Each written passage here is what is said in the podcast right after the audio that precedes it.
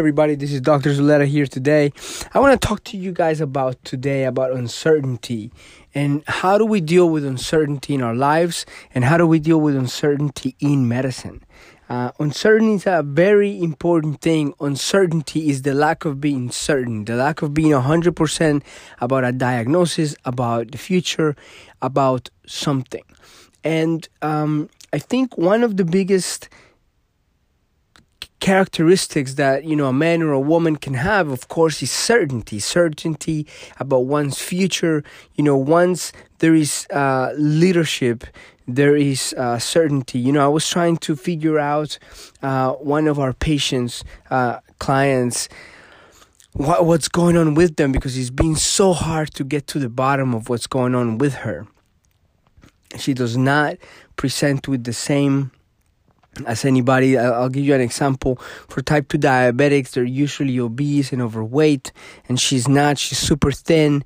And uh, and she's losing weight, and uh, all tests have been done, and there is not uh, a specific diagnosis. And so it came to me that I wanted to talk to you guys about this because it, it gives uh, in light it, gives an insight into so many things in life, and one of them is certainty and inference. And so, um, what is inference? So I'm going to explain to you. So sometimes in the world we can take something and try to figure something out. So like let me say like we're to try to figure out physics right? And we try to figure out what the root of disease is. What is the root of a specific disease? And so you can go and, and say okay what is the root of type 2 diabetes? Well it's because uh, there is a lot of sugar um, okay and so, so why? Well, there's a lot of sugar because the person ate a lot of sugar. Okay, why? Well, there is a lot of sugar because the person ate a lot of sugar and that is not enough insulin that's working. Okay, that could be in type 1 diabetes and then in type 2. And so you see what I mean? And so you could keep going and why? okay type 2 is because the insulin is not working there is actually too much insulin and and uh, but why and why there is insulin resistance and then why and then why does that happen and then why does that happen and then why does that happen and you keep going down the drain the diagnosis you know the level of uh, depth that the diagnosis can cover is not that deep. I mean is is, is not that deep. It goes to maybe a, f- a fifth why um, usually if you if you use certain uh, differential diagnosis processes but if you go deeper you can go down to the atoms right? And you ask yourself okay why does that happen? And you can go down into okay there is a chemical bonds between the atoms and this is what's happening. And these are the magnetic fields within the atoms. And it starts getting funky right? And it starts getting very vanilla as many people would call it. And then you can keep going down the line and you can keep saying well there is um, there is you know it starts getting into the, the, the, the Planck scale like smaller and smaller and smaller uh, where things become even more vanilla that like meaning we don't know right and so then at some point, there is a point of inference. There is a point of inference. There is a point that past that point, we don't know.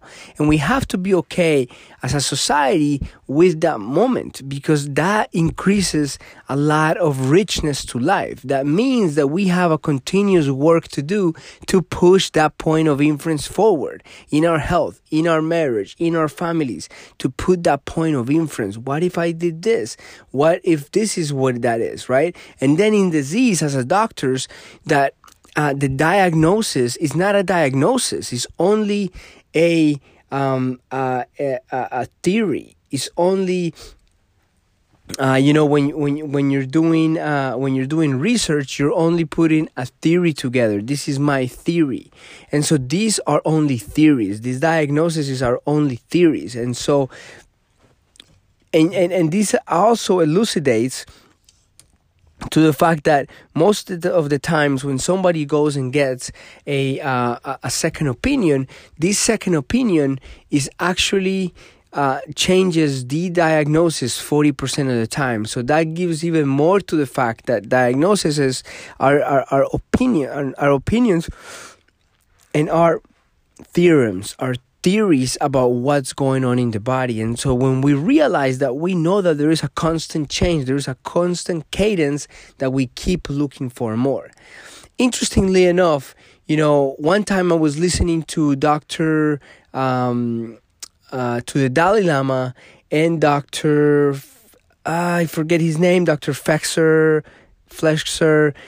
He is one of the leading uh, physicists in the world, and he was talking to the Dalai Lama and uh, you can probably Google it. Dalai Lama with uh, quantum physicist, leading quantum physicist, and and they were having such a good conversation because they were talking about uh, this very thing. The Dalai Lama was asking him about how deep, uh, how deep could you go with science in quantum physics, and he said, "Well, there is a point that past that point you don't know."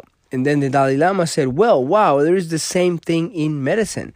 In medicine, there is, uh, uh, in religion, there is the same thing. In religion, there is the point of inference. There is the point that past that point, we don't know. Nobody knows. The Dalai Lama doesn't know. The physicist doesn't know. The doctor doesn't know. There is a point of inference.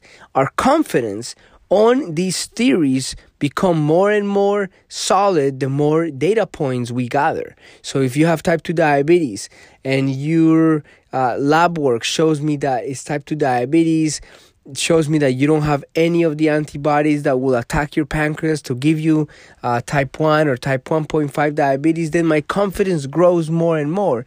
As we treat you if your if your numbers start dropping if you start losing weight then our confidence grows more and more and more.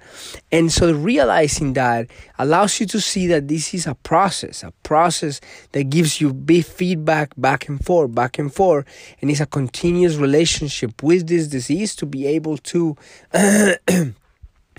to heal it a lot of the times to take medications to take nutraceuticals to do certain actions the whole thing together to be able to overcome this. And so that's what's so important about the point of inference. And it's so important about science. And um, dr kaiser uh, kaiser kaiserner is a doctor who was the editor in chief of JAMA and from 1991 to 1999. If you're not familiar with the medical world at all, that's what like one of the best uh, journal articles. That's like a, what we call a peer review article, meaning that a lot of the peers are are, are, are critiquing it and making sure that it is um, a good article and that it has solid science and re- and that it can be reproduced. That's the main thing. And what he says is that we really should start stepping away from using the word diagnosis. That we should actually um, put it as a hypothesis, a hypothesis that this should just be my hypothesis. The hypothesis is that you have type 2 diabetes. That's a hypothesis, not a diagnosis. So I like that a lot because it allows us to know that, hey, I have confidence that this is what you got, but there is also uncertainty and we need to get to the bottom of it. And that can be truth for everything in life, for everything in life. Uh, and it could trickle down into your relationships, in, into your family life, into your, uh, into your career, into your money. It can trickle down into every aspect of your life because when you realize that there is that point of inference, you realize how much influence you have and you realize the things you can control and you cannot control. And when you focus on the things that you can control, um, you can have a major impact on your life and the outcomes of your life. All right, everybody, that's it for today. Remember, take it easy, um, thrive on, thrive forward, and take it easy. Bye bye.